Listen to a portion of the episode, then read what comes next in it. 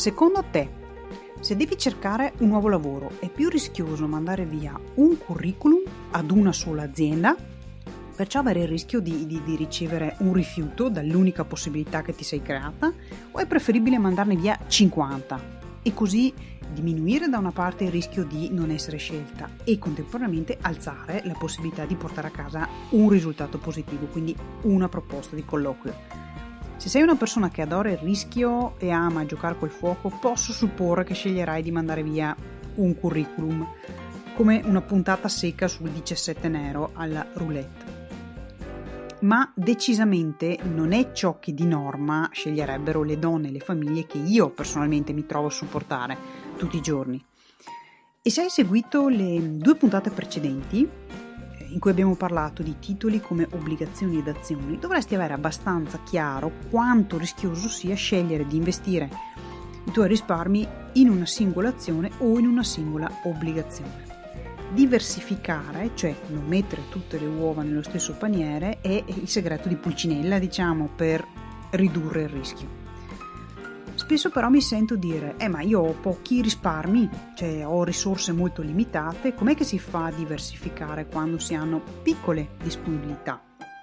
È possibile fare questa cosa? Beh sì, certo che è possibile. Tutto è possibile, se poi pensi che quello del gelato alla soia lo chiamano gelato, ehm, allora davvero tutto è possibile, ma questa è una mia opinione, non vorrei andare contro gli amanti del gelato alla soia. La soluzione ideale per chi ha risorse limitate a livello di risparmi, però vuole comunque costruirsi passo passo la propria indipendenza economica limitando i rischi, è racchiusa nei fondi comuni di investimento. Cosa sono i fondi comuni di investimento? Sono come dei grandi salvadanai collettivi che sono amministrati da delle società chiamate SGR, cioè società di gestione del risparmio, che investono appunto in azioni e obbligazioni. Come funzionano? In questi grandi contenitori vengono messi insieme tanti piccoli risparmi di tantissime persone. In questo modo diventa un patrimonio di grandi dimensioni ed è questo che permette di diversificare gli investimenti, che poi è la cosa importante se vogliamo ridurre i rischi. I fondi sono divisi in quote, tu compri minimo una quota e ogni quota ha un suo valore che tecnicamente si chiama NAV, Net Asset Value, e questo valore cambia di giorno in giorno a seconda di come varia il valore del titolo e come varia nel mercato. Che rischi si corrono con i fondi?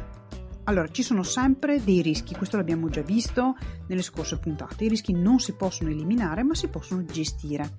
Se il fondo è principalmente azionario, avrai il rischio di avere tante oscillazioni, quindi variazioni, che però allo stesso tempo è anche eh, ciò che ti permette col metodo giusto di avere le soddisfazioni maggiori a livello di rendimento, cioè di quanto puoi guadagnare. Se i fondi sono prevalentemente obbligazionari, e quindi avranno dentro titoli di Stato, obbligazioni, correrai il rischio di tasso che abbiamo visto nelle puntate precedenti di Next Generation, e mentre per il rischio emittente, che abbiamo anche questo visto precedentemente, questo sarà limitato perché? Perché la normativa eh, prevede che non si possano tenere più del 10% di titoli di una sola emittente e quindi in questa maniera si evita di mh, esporsi troppo con una sola eh, figura.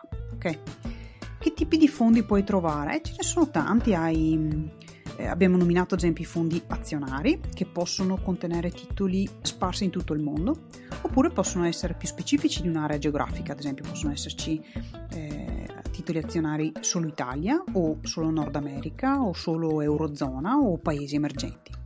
Oppure possono essere settoriali, ad esempio titoli azionari in ambito energetico.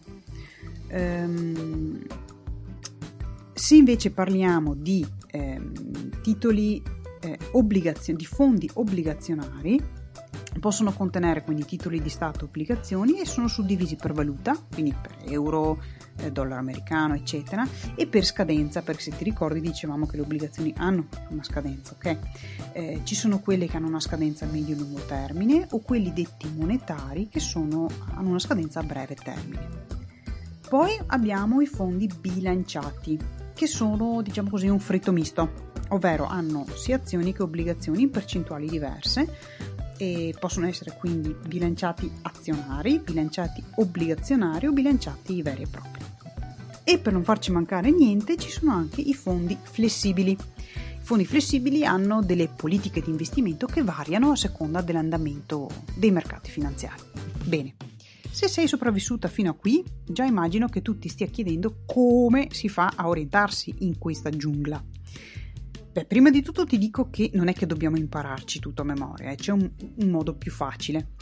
Ogni fondo ha un prospetto informativo, che di solito è bello grosso, bello cicciotto, e un documento più snello, mh, mm, che è più semplice da sfogliare e anche da visionare, che è chiamato KID, KIID, che sta per Key Investor Information Document, al cui interno puoi trovare la descrizione dei titoli che sono eh, all'interno del fondo, così capisci anche la natura del fondo e su cosa si sta muovendo.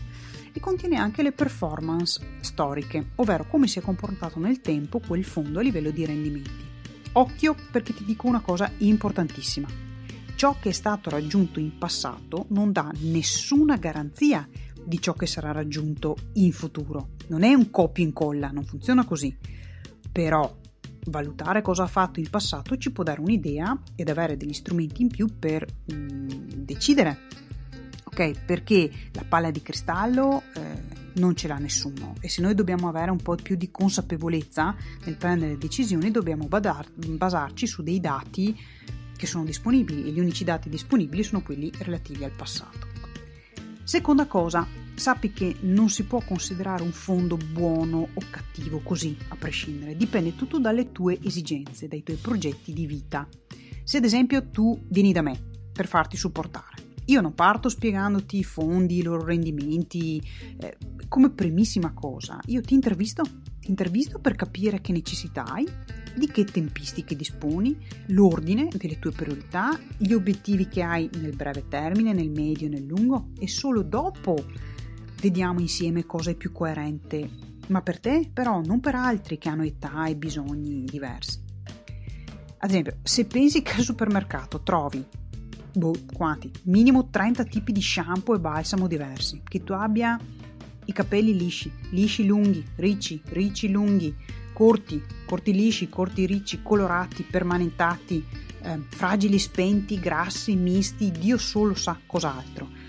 Se già hai tutta questa suddivisione parlando di capelli, non credi che sia lo stesso quando si parla di gestione dei tuoi risparmi? Non va bene un prodotto precotto mh, mm, proposto a tutti. A te serve qualcosa di specifico per te, questo devi sempre tenerlo a mente quando ti trovi di fronte a eh, un professionista. Infatti, una, una brava pianificatrice finanziaria le sa queste cose. Ecco dov'è l'importanza di chiedere aiuto a una professionista e confrontarsi per vedere insieme il percorso giusto da fare, ma giusto per te, per la tua famiglia, per i tuoi bisogni.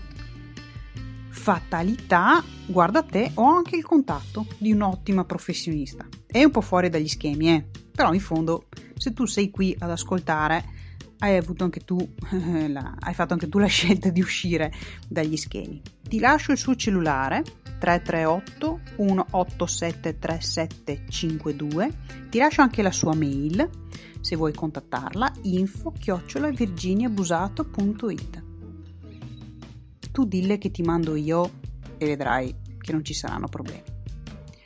Ciao, alla prossima!